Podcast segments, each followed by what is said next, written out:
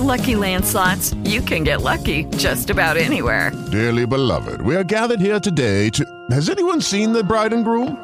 Sorry, sorry, we're here. We were getting lucky in the limo and we lost track of time. No, Lucky Land Casino, with cash prizes that add up quicker than a guest registry. In that case, I pronounce you lucky. Play for free at LuckyLandSlots.com. Daily bonuses are waiting. No purchase necessary. Void where prohibited by law. 18 plus. Terms and conditions apply. See website for details. Blog Talk Radio.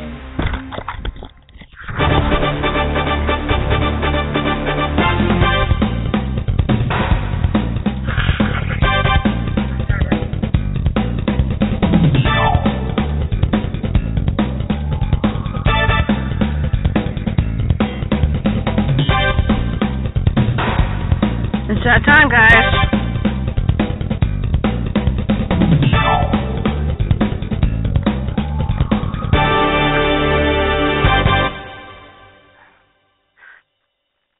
And it's the next space show with Al and Jo. This is K Rod Radio, and we are here on Sunday night. So glad to have you aboard. Uh, I see a couple of people have, have already logged in, and guess you guys are ready to rock and roll, and so are we. Got a lot of things to go over, but before we do that, we're going to go over the calendar really fast. This is the local calendar as I see it. Uh, Glendale Chocolate Affair is on the 30th and 31st. Uh, it's next weekend. And on Wednesday, the 28th, we have the Hey Girl Show, 8 o'clock to 10 p.m. And this week we are we have the American Long Spurs on. So this is a music show. Hey Girl Show is an Americana show. It's all independent music, and uh, we like to, you know, showcase the independent uh, musical groups because we think that, you know, again, they're, they're part of the creative people that we love and, and, and adore. So we get them involved. What else do we have going on? Wow, that's the end of the month, and can you believe January's already over? Obviously, even though we'll be a Super Bowl, we're still uh, we're going to be here uh, next Sunday, even though the Super Bowl's going. Yeah.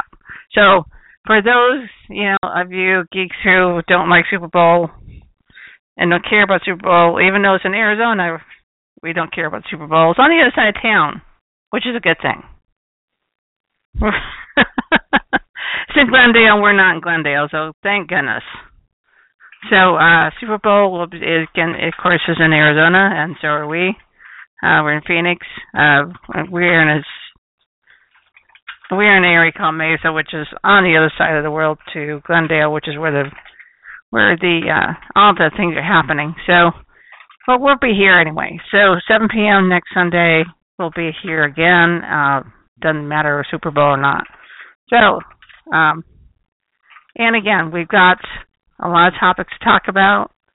Uh, just to remind you, the phone number, call-in phone number is 714 242 5145, and this is Man Space. So if you have anything to talk to us about Man Space, please, please definitely call in. Um, but we don't talk about religion, we don't talk about politics unless it has something to do with Man Space. So keep it relevant, guys. Okay. So, without further ado, I'm going to introduce my. Are you ready? Al said he's ready. That's that's a good thing. so we're on a go. Now, as a reminder, we are um, we've got the information going underneath the chat, right underneath the show. Um, we give you guys all of the links that we're talking about as we're talking. So um, I add the links and you guys can click on them or copy and paste them so that way you guys can go through them later. Again, this show is archived right after this, right after uh, we get done talking. Um, about half an hour after the show, it goes in archive mode, and so it's a gift that keeps on giving. You guys can keep on, you can go back and listen. Um, especially if you're having problems keeping your login, which apparently a couple people are having some trouble keeping, staying online. So well, we hope you can stay online and listen. Uh, but if you can't and you have some problems with your, with you know, with staying online, Again, this is goes in archive mode, and you can take you can listen at your leisure at any time. Uh, also, go back to previous episodes and listen to them as well. So, without further ado, this is Al and Jo, and this is Al. Hey, Al. Hey there. Been a busy week. I guess so. I It's saw all the been stuff you got. A coming up there. challenging week. I know. Um, I know a lot of people are preparing for the Super Bowl. Yeah. Super Bowl, and you know, I, I had to, I had to giggle today. I was watching. I, I was glancing at one of the signs, and it's X Super Bowl X L I X. Now I don't know my uh, my Roman numerals that well. X L I X. X L I X. I, I, I don't IX know. is It's, nine. it's like okay. So X L. Yeah, that's that's where I get lost. was it like forty nine? no, no, no. it's B like twenty. 49. Oh no, it's got to be. I was like forty nine. You know, here it is. But anyway, anyway, Right anyway. here in anyway. Arizona, Okay, we don't okay, even know what freaking number Okay. it is. Yeah, yeah, yeah, yeah. I am not uh, a not fan football, we're not a of of any kind of spectator sports. I, I do enjoy a game every once in a while, and and I'll I'll kind of get sucked into watching them every once in a while if they're on the TV and various different places I go. But I have to, I had to, you know, with all the the the, the things going on with not only the Super Bowl but but other games leading up to the bowl. Uh, yeah, um, there's always that, isn't there? Th- there's always And and there's always, always the hoopla stuff. going We- around about well, the sure. Super Bowl this week. And, and these years, in these past few years, there's been the uh, hoopla about the commercials and all the scandalous things going Oh, on and things scandalous like things, that. I well, know. sure, but We don't we don't I had a scandal. well, but okay, but I wanted to share something here. There was this stray thought, and you, you got to watch people like us because these stray thoughts they get us in trouble. They get us into serious trouble. what is this? Stray thoughts. Oh, stray thoughts. You know, you know when you look at something on a wall, I don't know anything and about your your your mind goes somewhere and it gives you a thought and it's like, oh my god, Uh-huh, or I didn't really think that kind of thing. You uh-huh, know? uh-huh. Okay, Yeah. I, I I kid you not. I looked at the sign one day, one point in the day today. I guess I must have been really tired, and I didn't see XLIX. You saw XXX. I saw XLAX. oh my goodness. I was tired. Yeah, I had to be tired. Definitely. Uh, well, yeah, you did 12 hours a day, you? So there you go. But it was it's you know it's it's just but it was just one of those one of those moments I I did a double take because it did remind it X L I X okay I could have been an maybe A you needed some. I don't know. I I don't think I needed it well, I you're mean, definitely running off at the brain. hey after an all day binge on chips and salsa yesterday I definitely did not need any well, X-Lax. I figured we were we were we got our chips and salsa done early, so we wouldn't have to worry about the Super Bowl. Yeah. You know. Oh that's for sure well let's, Yeah. let's get right into it yeah. We're going to start with uh, news from NASA. Um, this week, uh, actually tomorrow. Tomorrow's Monday. At least Yeah, I think it's right? Yeah, it's tomorrow's Monday. From Sunday to Monday. Yeah, so it's a Monday. Yeah. NASA's going to outline. Oh, I'm sorry. That's that's a different article. See, now I'm getting ahead of myself. See, you're of confusing me tonight. You are space flight. Yeah. Okay. Space flight. NASA outlines why it passed over Sierra Nevada. Now, NASA cited recently the complexity of Sierra Nevada's Dream Chaser space plane and an uncertainty of when the proposed crew transport craft would be ready to fly astronauts to the ISS. Now, and, and that's the primary reason that the agency picked Boeing and SpaceX for lucrative contracts to develop commercial space taxis. Now, the Sierra Nevada's Dream Chaser. What? You're playing with a microphone. What's up? I'm just making sure that they can hear you. Oh, okay. All right. Uh, the Dream Chaser spacecraft is intended to take off on top of a ULA Atlas V and land on a runway like the shuttle. And of course, it's not quite as far along as the CST 100 and the and the Crew Dragon.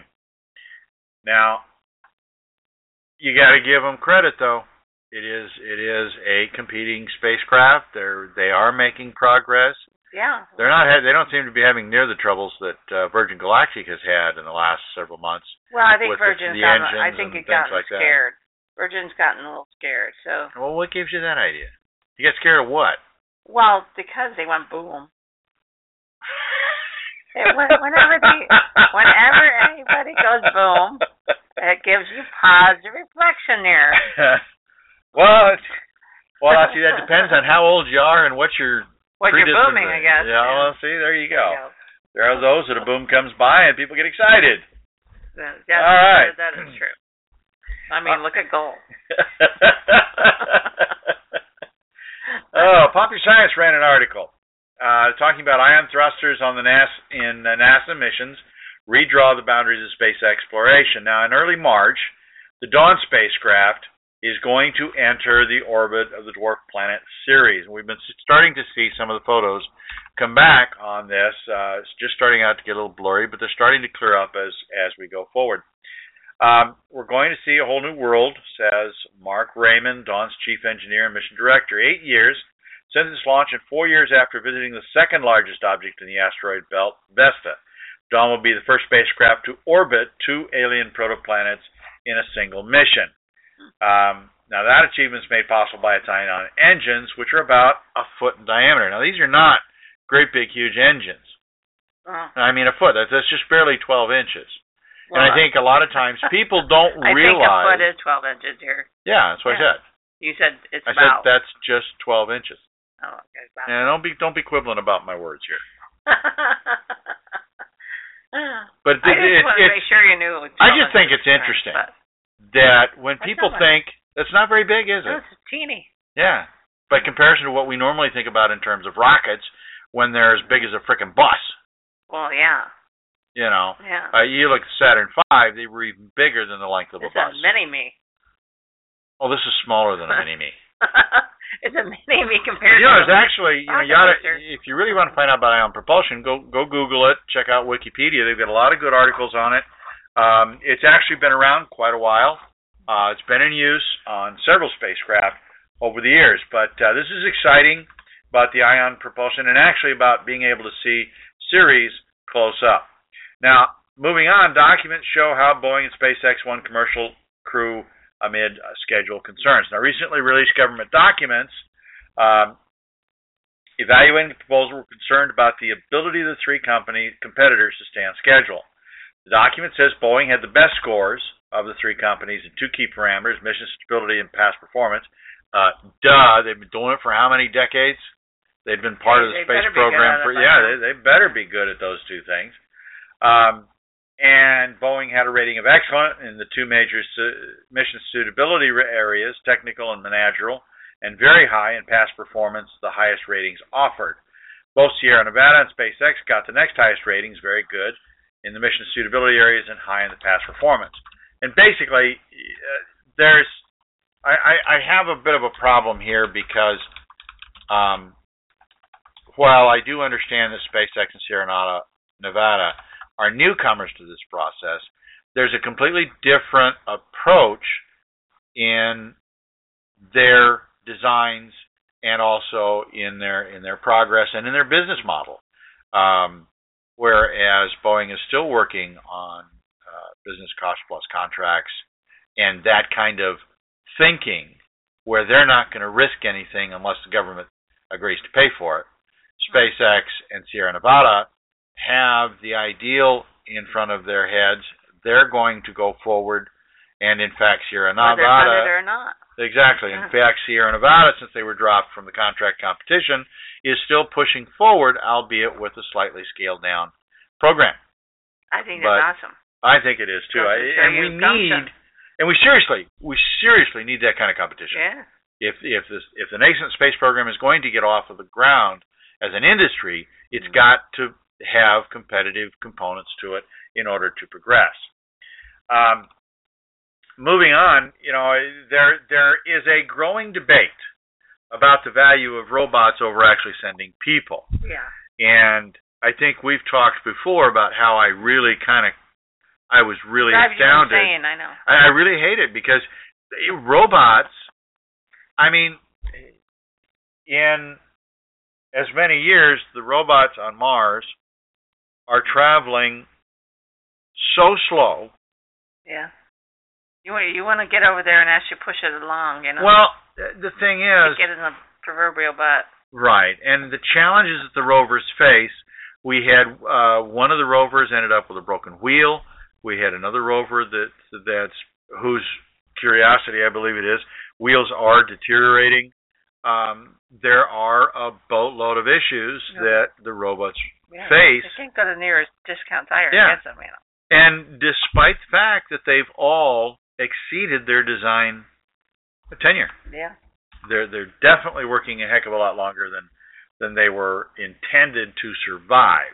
Again, this is uh, kudos to the designers. But uh, one of the things that's that's coming up in this debate between robots and humans Mhm. is that NASA and Microsoft teamed up to develop software called OnSight, a new tech that will enable scientists to work virtually on Mars using wearable technology called Microsoft HoloLens. And in fact, this has been in the news recently uh, as Microsoft is releasing this uh, in other venues. Now, the document. Oh, whoops. Other Uh, venues?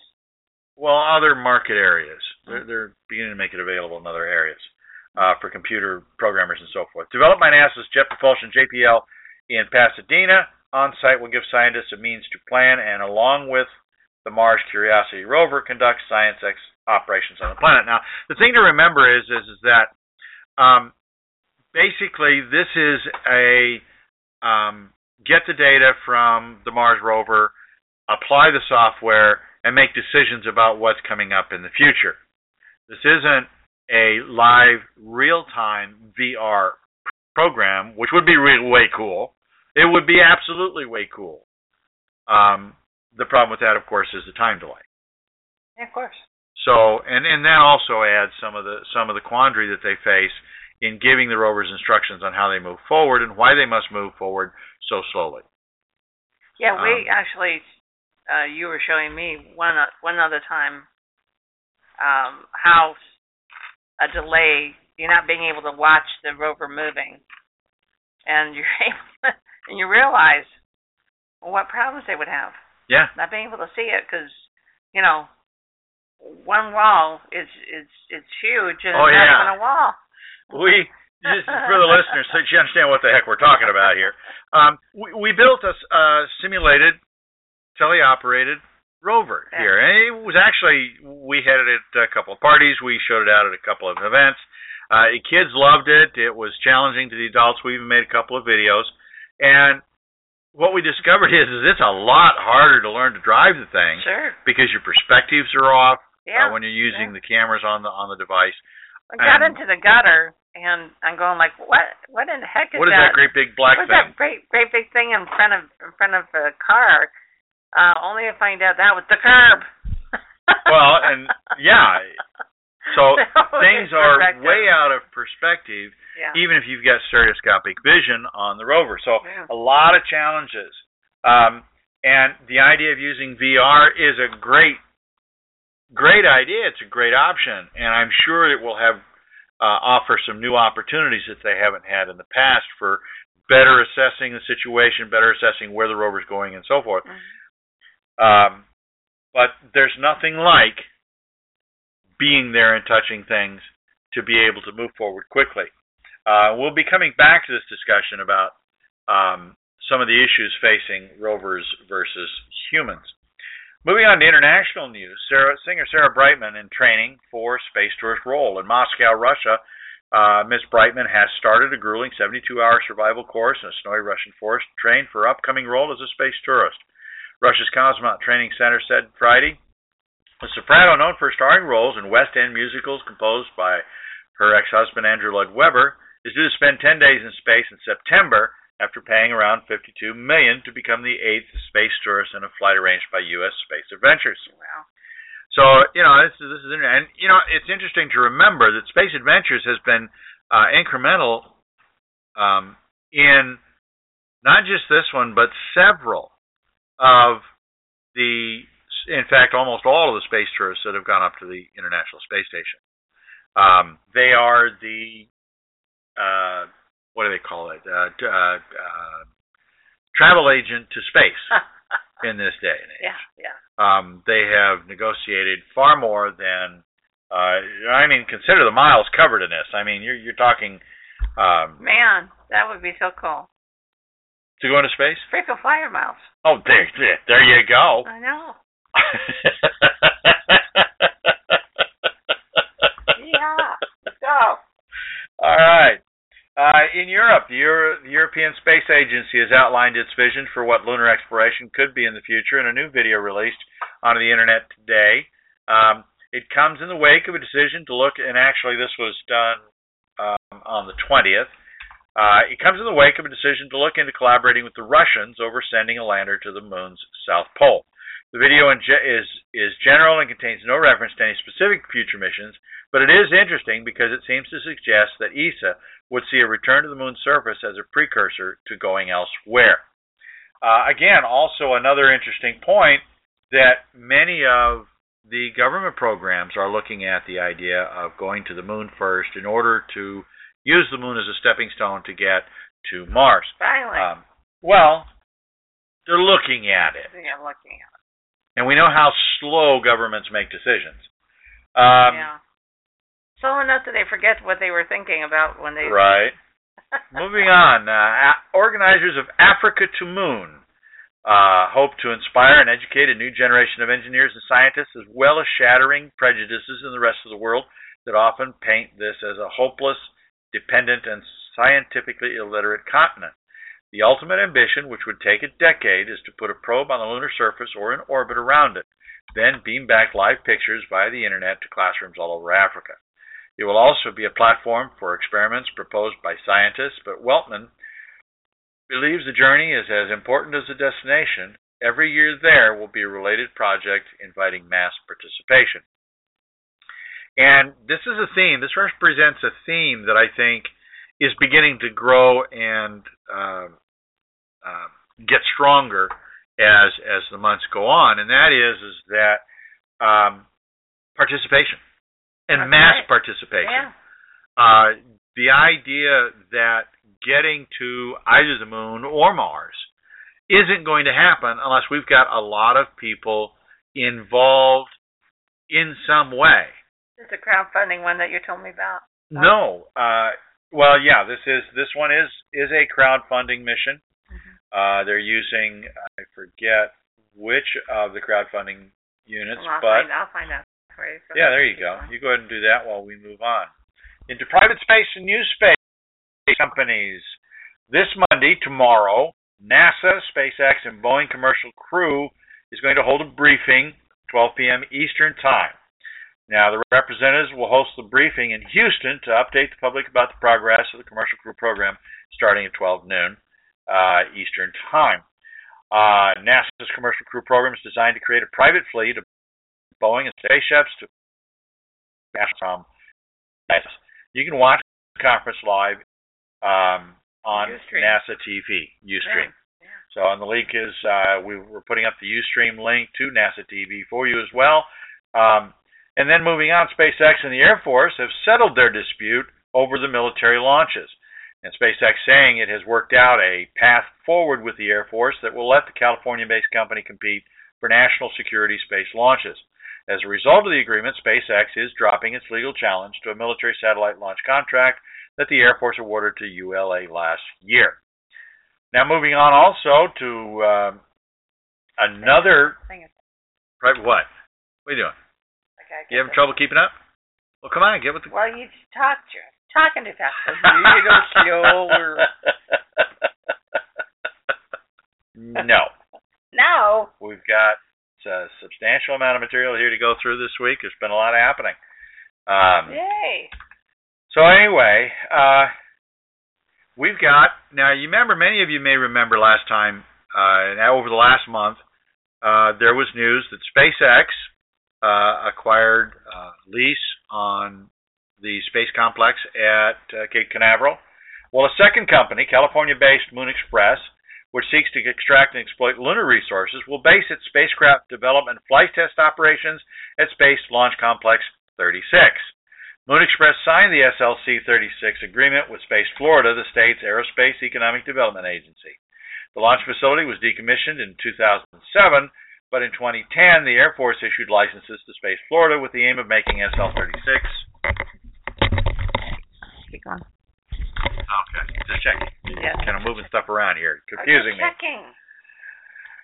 With the aim of making SLC 36 available for commercial use, Moon Express uh, representative shared.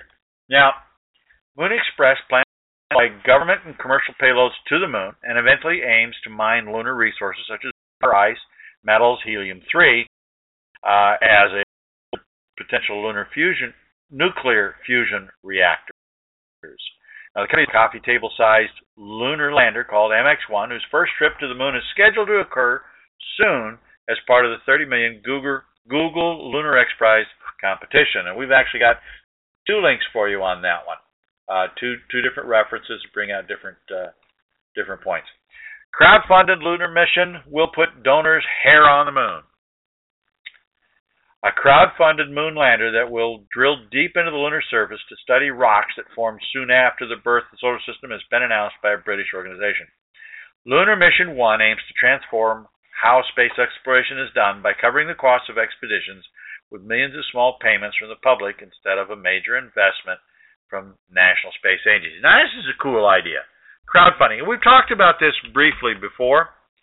Um, but the problem that I have with it is, is that you know, if you're going to crowdfund something, the trend in crowdfunding today, and you and I were having this conversation the other day, Yeah. is that in crowdfunding, the biggest trend is for people who are trying to produce some marketable product, be it a comic book, be it a film, a book, um, some uh, 3D printers were crowdfunded A that game. way, or a game, absolutely. Um, and so uh, a lunar mission is going to be a challenge, and I, I haven't looked at the crowdfunding campaign. I, I need to go look at that. It's on Kickstarter. Um, it presents special problems because everybody is still going to be donating without a lot of return on investment, and that's something that I think is a, a key issue that the public needs to, at some point, have a return on investment other than either a certificate or a piece of rock or the knowledge that they've sent some hair up there. So I think there's um, okay. Share, what was that? Something caused you to giggle. I need to see an alien getting on the moon and going like, hair? Where did the hair come from? this is biological m- material. What's that doing here? Oh, uh. all right. Now we're on to our next segment of the show. When we talk about related tech, and in related tech, we look at things that either are contributing or very well could contribute to putting people into space long term.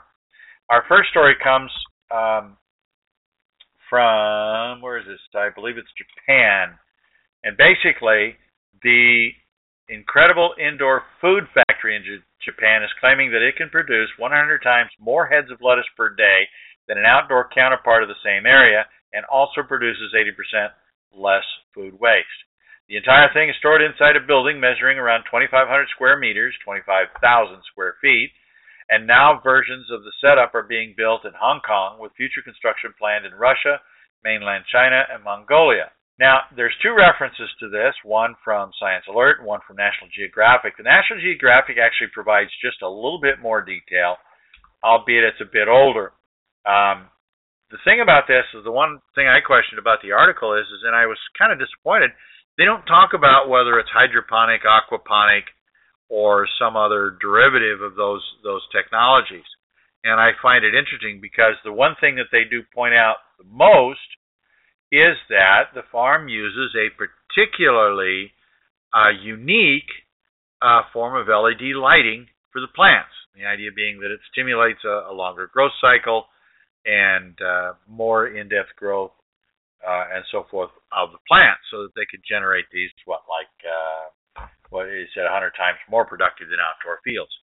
Uh, the other thing is is that uh, my reading has generated that hyd- if it's hydroponics, that wouldn't make sense because that uses oftentimes more water than an outdoor field, which would leave the suggestion that it's a form of aquaponics, which recycles the water and so forth. But they're adding nutrients, so there there are some questions here, and I'd be interested to know.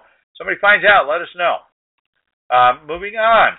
Again, we're talking about food again. CNN's Dr. Sanjay Gupta learns how space food is developed and then he's put through some workouts as the astronaut. So this is a video. Uh, he test tastes some food, talks to one of the uh, the uh, nutritionists, and then jumps into the exercise program and goes through three machines the astronauts use to reduce bone loss in zero G. This was real interesting. And machine is is scary, uh, simply because it's not like the exercise machines we use here on Earth, which you got a stationary bike. It's stationary. It doesn't go anywhere. Um, weightlifting thing. It it not only do your do you push up, but your feet move at the same time. It's not like you're pushing against a floor and and doing your your lifts. This this whole thing moves and and articulates. Remember Wizard of Oz? Okay. At one point, when the Twister takes the the you know Dorothy's house and it goes up into the Twister and is spinning around and around. Yeah, I'm not and then seeing a you, relation then here. she sees she's still inside the house, right? Yeah. And she sees, you know, the the, the wicked woman who's shot her dog and and you know her. Oh, the bicycle flying through yes, the twister. Yeah, and I, okay. I was just yeah, thinking right. about how that would be. Probably the look of the stationary bike up in space. I just told you it's not a stationary bike in space. I mean, it kind of sort of is, It's it, floating, right? well, kind of sort of, but it's it's not really a bicycle. It's and and you don't sit on a seat with it. That was also the thing that was weird. Okay. There's no seat. How? Okay, that's. Just, You, you got to look at the video. It's imagine. really intriguing. Man. You got to Yeah. check out the video Yeah. because it's really Yes. interesting how that works. Um, Yeah. but- definitely, guys, you can take a look at that. Oh yeah, it's it's an odd. It's some of that's it's really odd, and you know we often think about space food, and we think in terms of We do. what we saw in the Apollo program Uh-huh. or the space shuttle, the early parts of the space shuttle, where they were eating out of tubes, and most of it was Oh, yeah. kind of mushy goo yeah. and kind of not not very appetizing. But they're actually eating on plates and forks nowadays, and they're eating Yeah, like they- potatoes and world. salmon, and and they're actually eating what we call real food that's being shipped up. Now it is dehydrated when they get it, so they dehydrate it, they cook it, and boom, they're done. And I see that they're actually getting full meals. Pizza Hut. oh yeah, um, Boy, that's that's a the 19 most delivery. 19 most surprising facts about space food. I'm just going to give you the first couple here. Apparently, Pizza Hut delivered the first and only pizza to outer space. Uh, the reason that was the only one is there were some problems. Uh, check out the article. Um, carbonated drinks like Other Coke, than the billion dollar tab, you know, delivery delivery fee. There you go. Um, carbonated drinks, number two, are like Coke and Pepsi, are actually banned because they make you vomit in space. Well, yeah. Uh, only that, makes you kind of shaking you up there. shaking you up and spewing all over the Oh place. my goodness. Uh, and in third, in 1985, the media ridiculed Mexican scientist Rodolfo Neri Vela for requesting tacos in space. But actually, the interesting part of that story is Mm. tacos are one of the most popular food Yeah. uh, that they enjoy eating. Um, supposed to be able to. Uh, oh, 3D, and there was there was a side story with this that talked about the uh, flour tortillas. One of the problems NASA was having early on had to do with keeping the tortillas fresh for as long as six months, and they just weren't getting getting the longevity they wanted.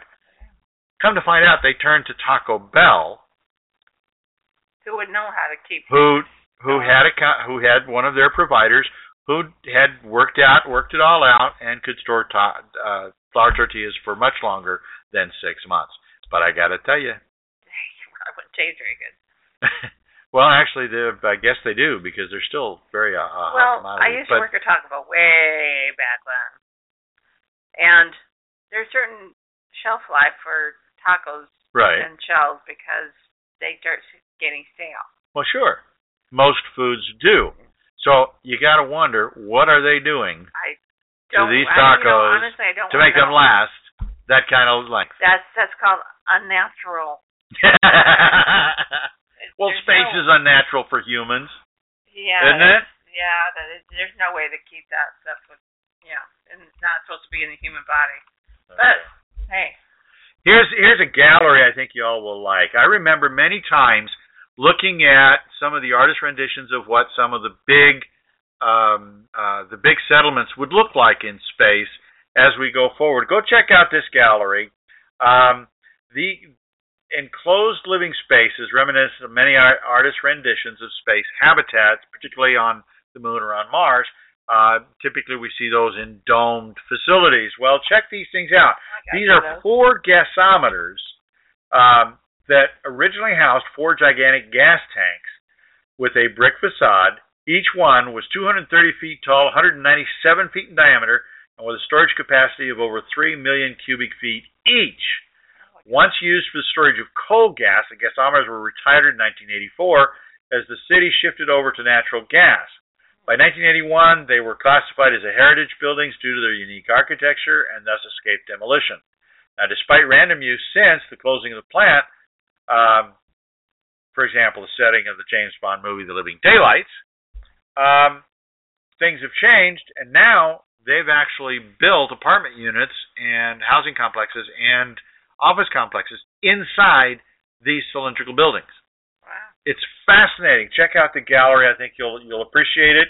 Uh, it is a related tech. It is um, arche- uh, excuse me architecture uh, building inside a building, and I cannot imagine the challenges that they faced when they gutted the tank out and were left with the brick facade, and then had to build buildings inside this structure, which represents some of the challenges that we will face when we do start getting buildings, uh, building structures in orbit that will actually house housing components as we get going. Um, now, also in related technology, the the internet's been a buzz this week. Uh, the internet space race is shaping up to be a wild ride. SpaceX confirmed it raised a billion dollars in financing from Google and Fidelity, which will help the company push ahead with its plan to create a space-based global internet service.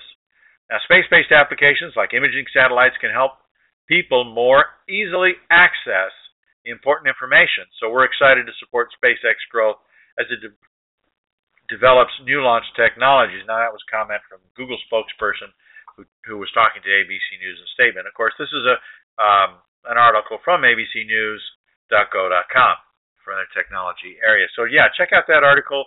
Definitely some interesting reading. Uh, there are also multiple sites on the web that have been carrying that uh, particular component. So, with that, actually, we got through that a lot faster than I expected tonight. uh, just so you guys know, I put up the link that he's going to be talking about uh, during the commentary. In our commentary, uh, I came across uh, two uh, opposing op-ed pieces talking about going to Mars. Um, oh, yeah. Right. Uh, Michael Menaker uh, from, let me get my notes up here. Um, Michael Menaker is a professor of biology at the University of Virginia and has conducted Mars related basic research on circadian rhythms for NASA. Uh, talks about why humans shouldn't go to Mars and then in the alternative, um, John Strickland, a member of the board of directors of the National Space Society and an advocate with the Space Frontier Foundation, um, talks about his views about why we should go to Mars. And we will be coming back with our commentary and summaries of these two points of view for you in just a few minutes. We're going to take a break, station identification and give uh, our engineer here time to run a commercial or two. If you don't trip over the cables. trip over the cables. Of course, I have to find one. Come on, give it a program, engineer why don't you come on out to the Hey Girls Americana radio show, hosted by Song River and Carol Pacey of Carol Pacey and the Honey Shakers. All coming to you live on KWOD Independent Internet Radio, broadcasting from the Ice House Tavern in Phoenix, Arizona. All sound recorded and mixed by Vintage Note Records come on out, check out the show, and then visit the website at blogtalkradio.com backslash KWOD radio. We'll see y'all out there.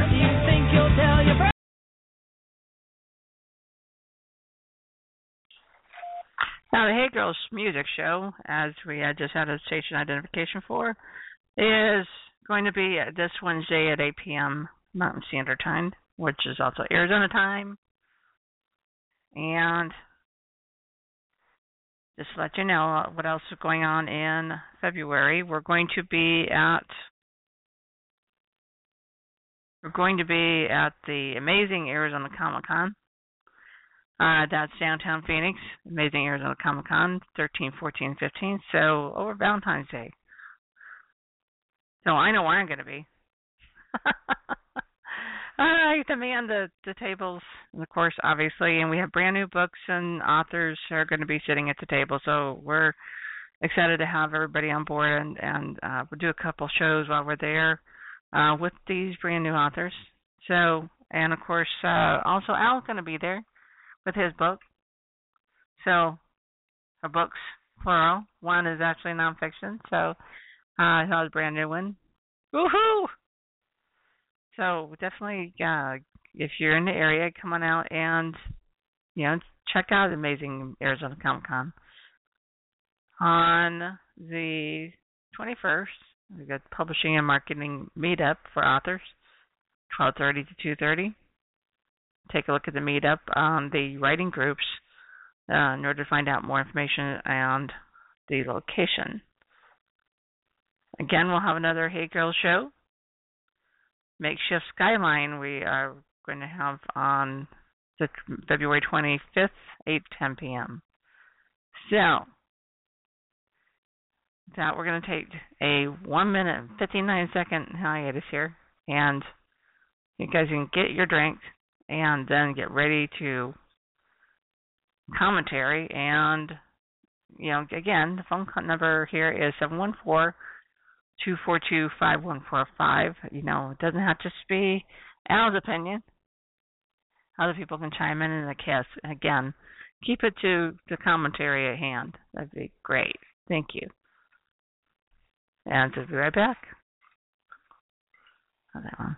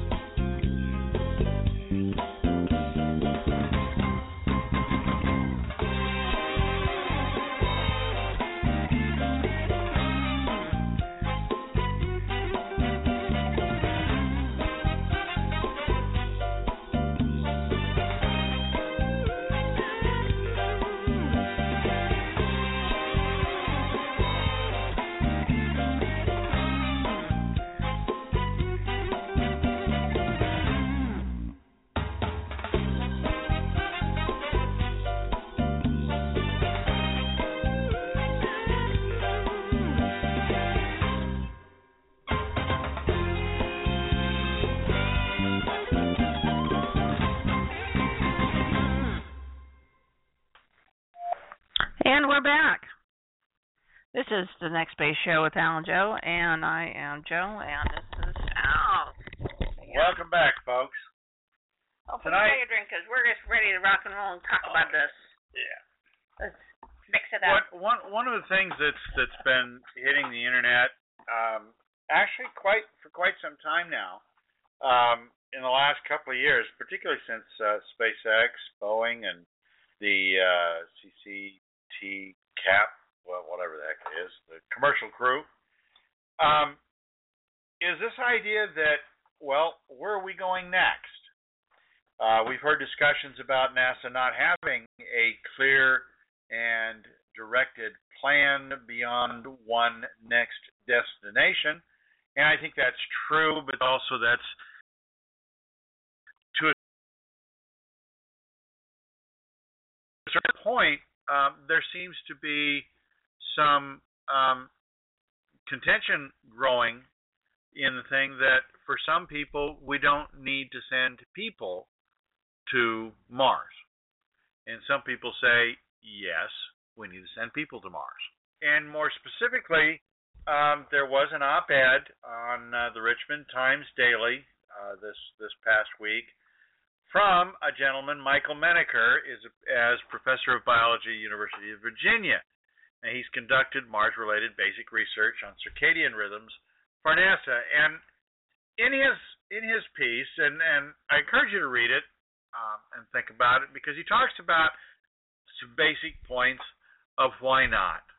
Um, that uh, in the article he talks about the aspect that to go to Mars and to come back uh, is a minimum, absolute minimum of a year, and primarily if you hit the time right. In fact, our next opposition, uh, our closest opposition for many years, is coming up in 2018. Uh, if a crew launched uh, towards Mars in 2018, I forget which month it is, that would take around five to six months to get there, again, using current technology. Now, the second item that he points out is, and, and I'm sorry, before I move on, um, but the challenge is, is that when it comes time for them to come back, assuming they're able to spend six months there, so you got six months to get there, six months to stay there, it's going to be at least a year and probably closer to 18 months for the travel time to get back to Earth. Now, that then presents huge risks to the human crew isolation, radiation, other hazards, micrometeorites, all sorts of stuff that could happen. And that doesn't even include the issues that they're going to face um, in uh, maintaining their habitat, whatever form it will take on Mars during their sojourn. Then there's the expense, estimated at over $5 billion plus for a single mission to Mars and returning. The ethical issues of a one way as opposed to a sample uh, come into play when we look at sending people to Mars either on a one way trip and of course everybody gets down to the nitty gritty and says, well, what are the kids going to be like? Uh, and what are their challenges? And can you actually have kids in the lowered gravity? Lots of questions we have not yet answered. And you're dooming these people. I, I actually saw a post where it said that those people who take the one way trip are doomed to all of the doom and gloom issues that they would face uh, on the low gravity, no oxygen atmosphere of Mars. And that's you know actually. what? You know what? Those people who want doom and gloom, they can just stay here. Sure. I think it's a good point. We didn't ask them to go. well, uh, hang on, because there's other points They that there's other points that Menaker sit. there's other points that Menaker shares Yeah, well, that come into here, too. play. And one of those points, the next point he makes is, is that robots work well instead of humans. And we're going to talk about that in just a few minutes.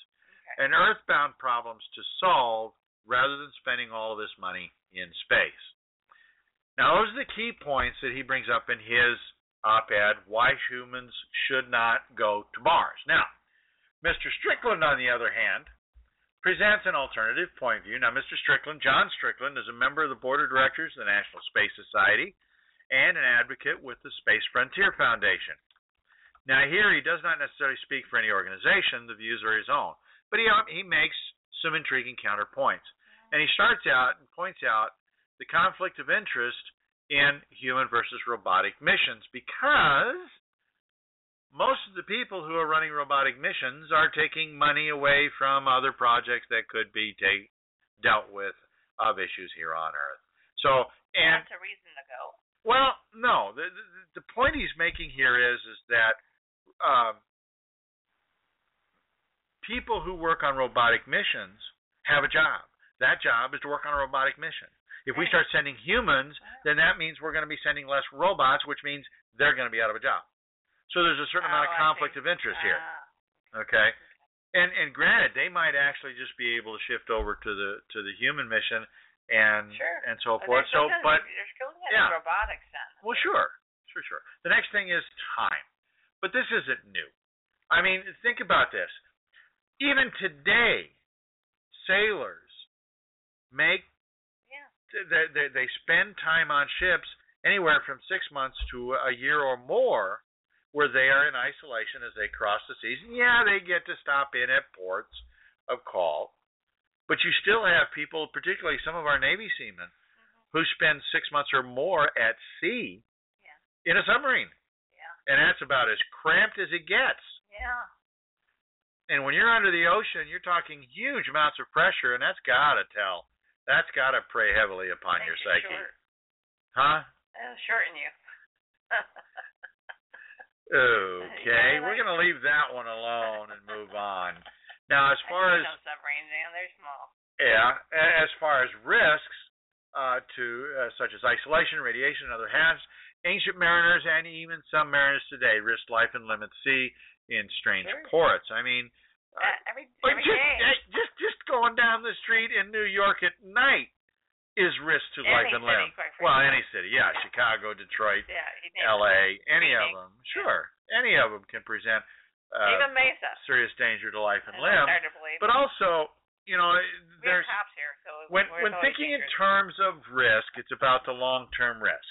Yes. And the long-term risk of radiation, um, the isolation, and radiation being key because you you stay in space too long and you end up cutting off years of your lifetime if you should happen to get cancer. But then again, that's just What a way to go.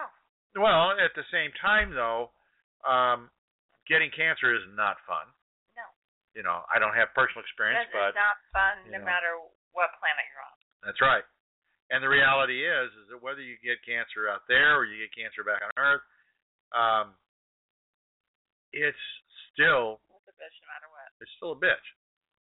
And there are enough things here between cigarettes and and uh, oh, gee, California's got a list of stuff that cause cancer uh, a mile long. Just driving on freeway. You know, uh, cell phones. How many of us have cell phones? Okay, there's there's there's your radiation Yeah, yeah, thing. So, you know, not to downplay the radiation risk that does indeed exist in traveling in, in planetary space. People gotta stop sleeping with their But- phones. Well, yeah, I mean, for crying out loud, folks. And then there's the expense. But even on the expense side, we look at projects like the James Webb, Webb Telescope, which um, Mr. Strickland points out is near 10, 10 estimated at near $10 billion, which is at least one, if not two missions to Mars. So, again, a lot of it's about perspective. Now, ethical issues, as far as one way or returning back, um, there are reasonable solutions to mitigate the risks that do exist. But even so, You still gotta go. you still got to go. Somebody's got to go. A step forward. And then lastly, when when thinking in terms of the earthbound problems that we have to solve, such as hunger, disease, famine, and then of course the challenges to science, these are always going to Always exist. gonna exist. They always have existed. Absolutely. And so There's nothing new. Right.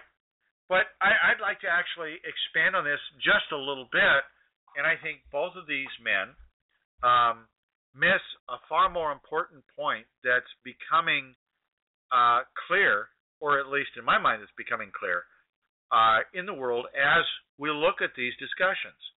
There have been a host of articles in the past uh, year alone that have talked about uh, the question that where is NASA's drive? Where is their plan? Where is their direction?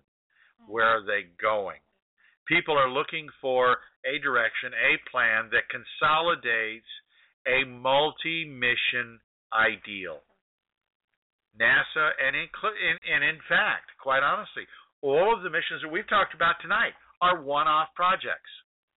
Whether it's Lunar Mission 1, it's Africa to the Moon, uh, even the Mars One and Mars Inspiration are one-off missions. These are one-shot deals that are going to cost in the millions or billions of dollars just to develop, much less launch. And yet, each and every one of them is a one-off project. And so um, this represents a way of thinking that if we don't get off this merry-go-round of the one-off missions, we are going to continue to spend five or ten billion dollars for one-off missions Well, that will end up going wheels. nowhere. We're spinning our wheels. Absolutely. So you know, it's it's great that people are wanting to do this.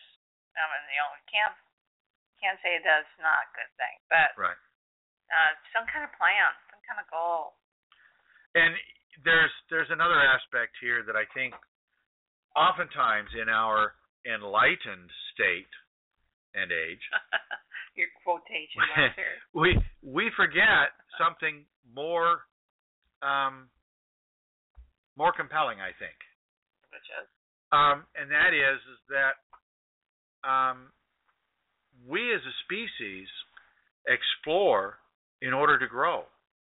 yeah, We don't explore for science sake alone.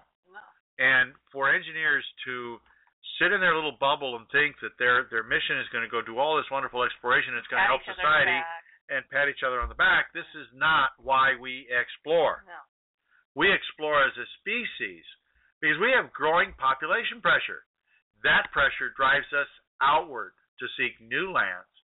And as our species Always is growing, uh, well, yeah, I mean, what you you look at the Indus Valley migrations that pushed people outward as they looked for new lands to settle, to grow more food, to have more fertile hunting grounds, and all these kind of things. And then from Indus Valley, we had the expansions into Africa, Asia, and Europe. And then from Europe, they came to the Americas and Australia. And now the the Americas expanded. You've got countries and nation states on every continent today. We even have people living on Antarctica uh, as well, which is crazy. which But is crazy. I mean, know. yeah, well, yeah. Mark I mean, you talk guys. you talk about the potential for isolation and the challenges of we, of feeding we your need to crew. take them from Antarctica and stick them on the moon. No. Oh, come on. They're already isolated, Yeah, but they're also already crazy. Which is exactly the issue. They're already nuts yeah. and cold. Okay.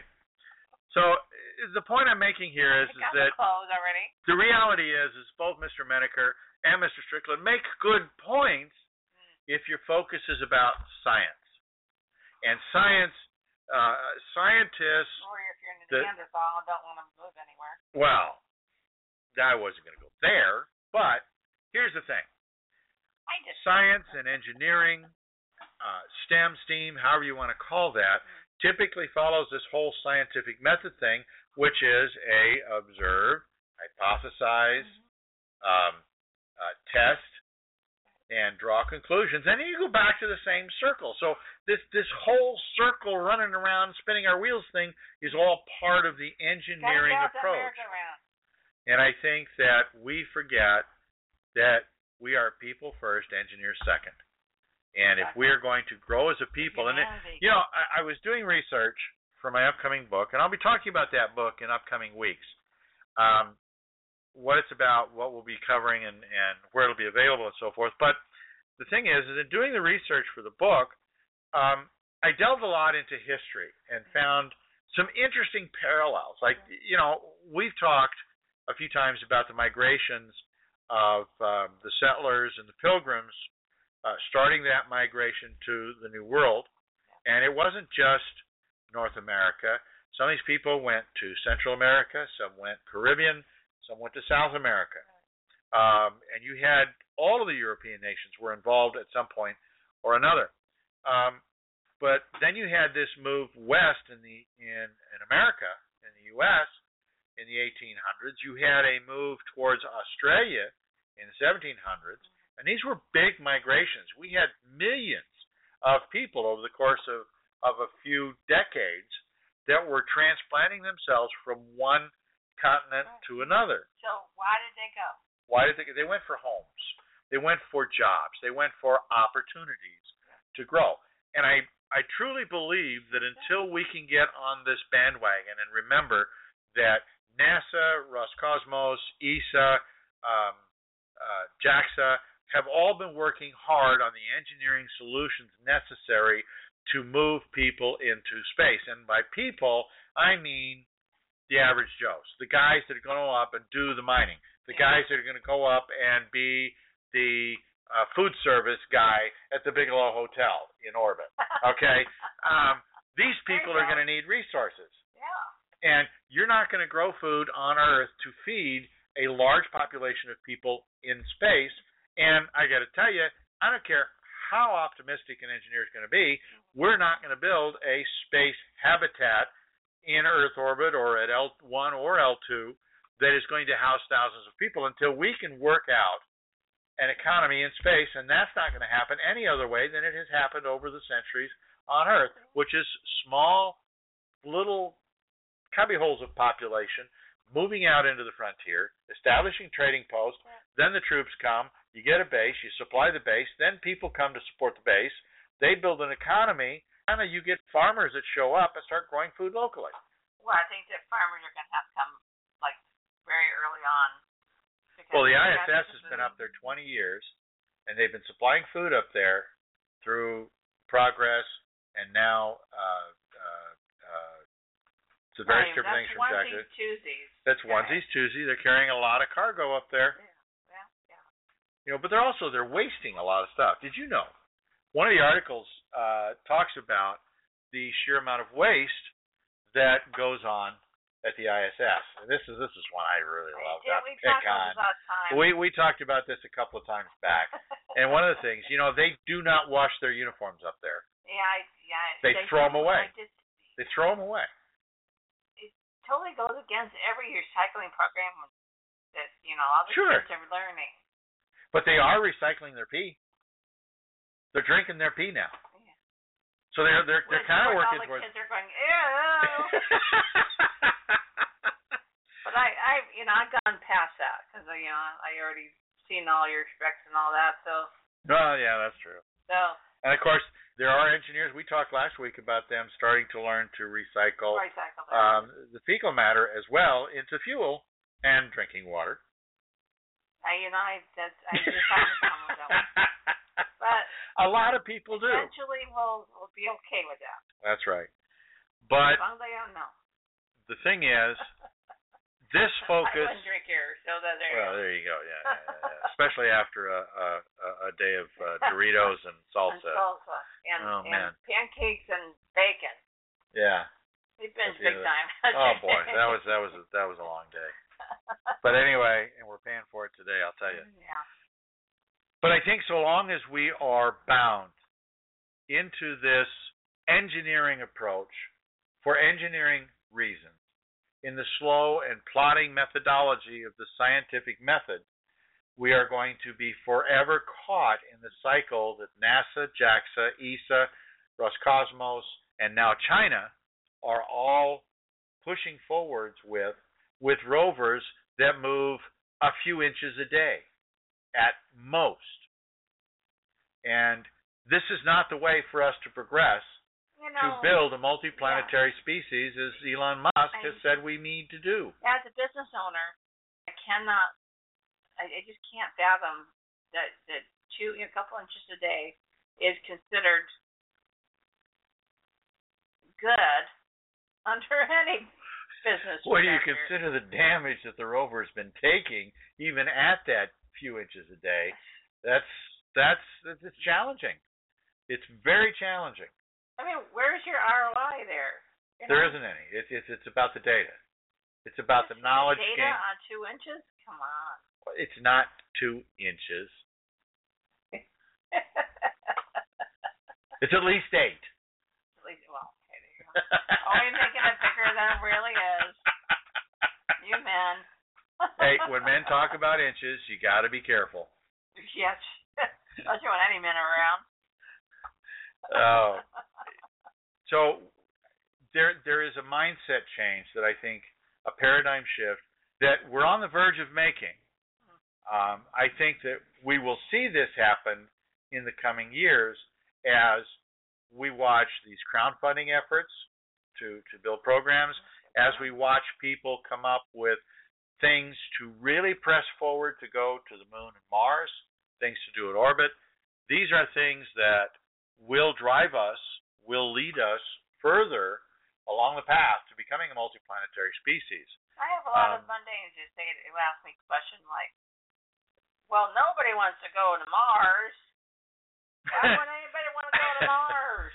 two was it two years ago or was it Yeah. three when Mars Inspiration or no when the when the scientists proposed that you could cut the cost to Mars almost in half by sending the astronauts one way and then this whole hullabaloo that very night as I recall there was an article that mentioned that there were over uh, several hundred people who emailed that night Hundred thousand, was it a couple hundred no no no no it wasn't that much no that was the response to Mars Inspiration Oh, okay. that was that was the applications they re- okay. received. Well, that's that's still but amazing. the original scientific paper that proposed sending a one-way mission Uh-huh.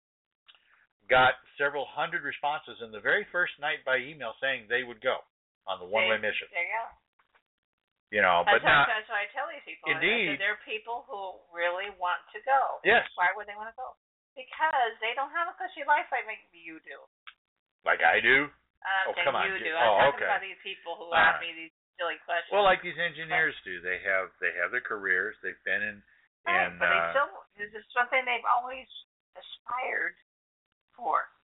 Uh, and I remember sitting in front of the TV in 1969 Yeah. watching that landing on the moon. Yeah, and you know, for generations was- we we have thought we would be there by now. And I've talked to many people over the years who shared that, who was there, who were there in front of their TVs as kids, and there was this sense that Mr. Cronkite and the astronauts and the people at NASA, just the awe and wonder, the the sense of accomplishment, Yeah, the sense that this is pride. just this Yeah. was just the first step. yeah.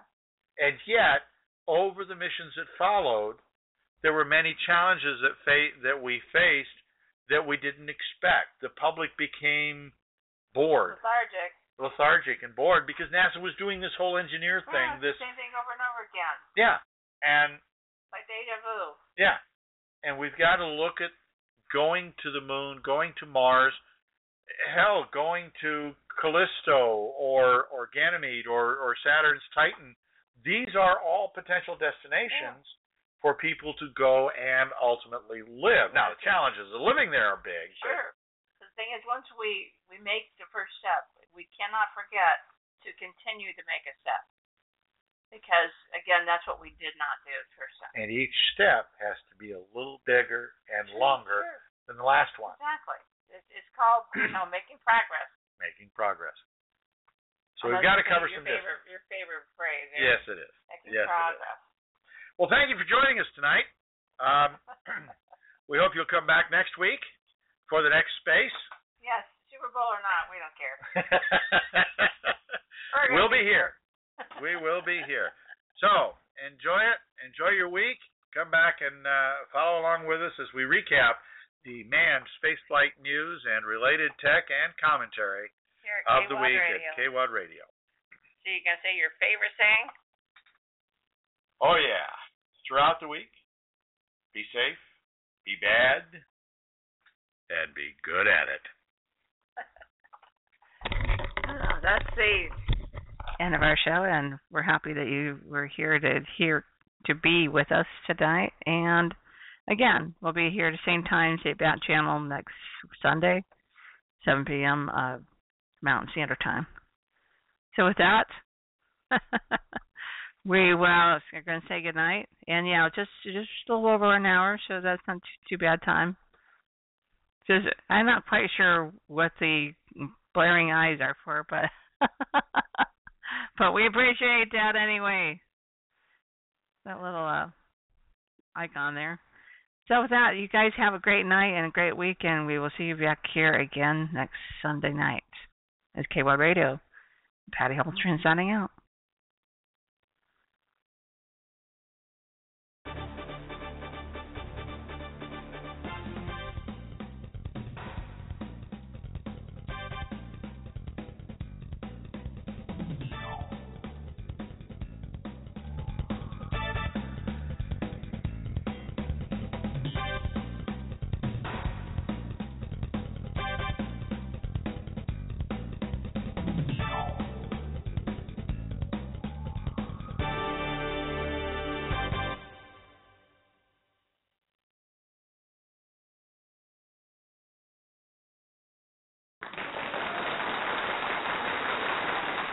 Hey guys, it is Ryan. I'm not sure if you know this about me, but I'm a bit of a fun fanatic when I can. I like to work, but I like fun too. It's a thing. And now the truth is out there. I can tell you about my favorite place to have fun Chumba Casino. They have hundreds of social casino style games to choose from, with new games released each week. You can play for free anytime, anywhere. And each day brings a new chance to collect daily bonuses. So join me in the fun. Sign up now at chumbacasino.com. No purchase necessary. Group. Void were prohibited by law. See terms and conditions. 18 plus.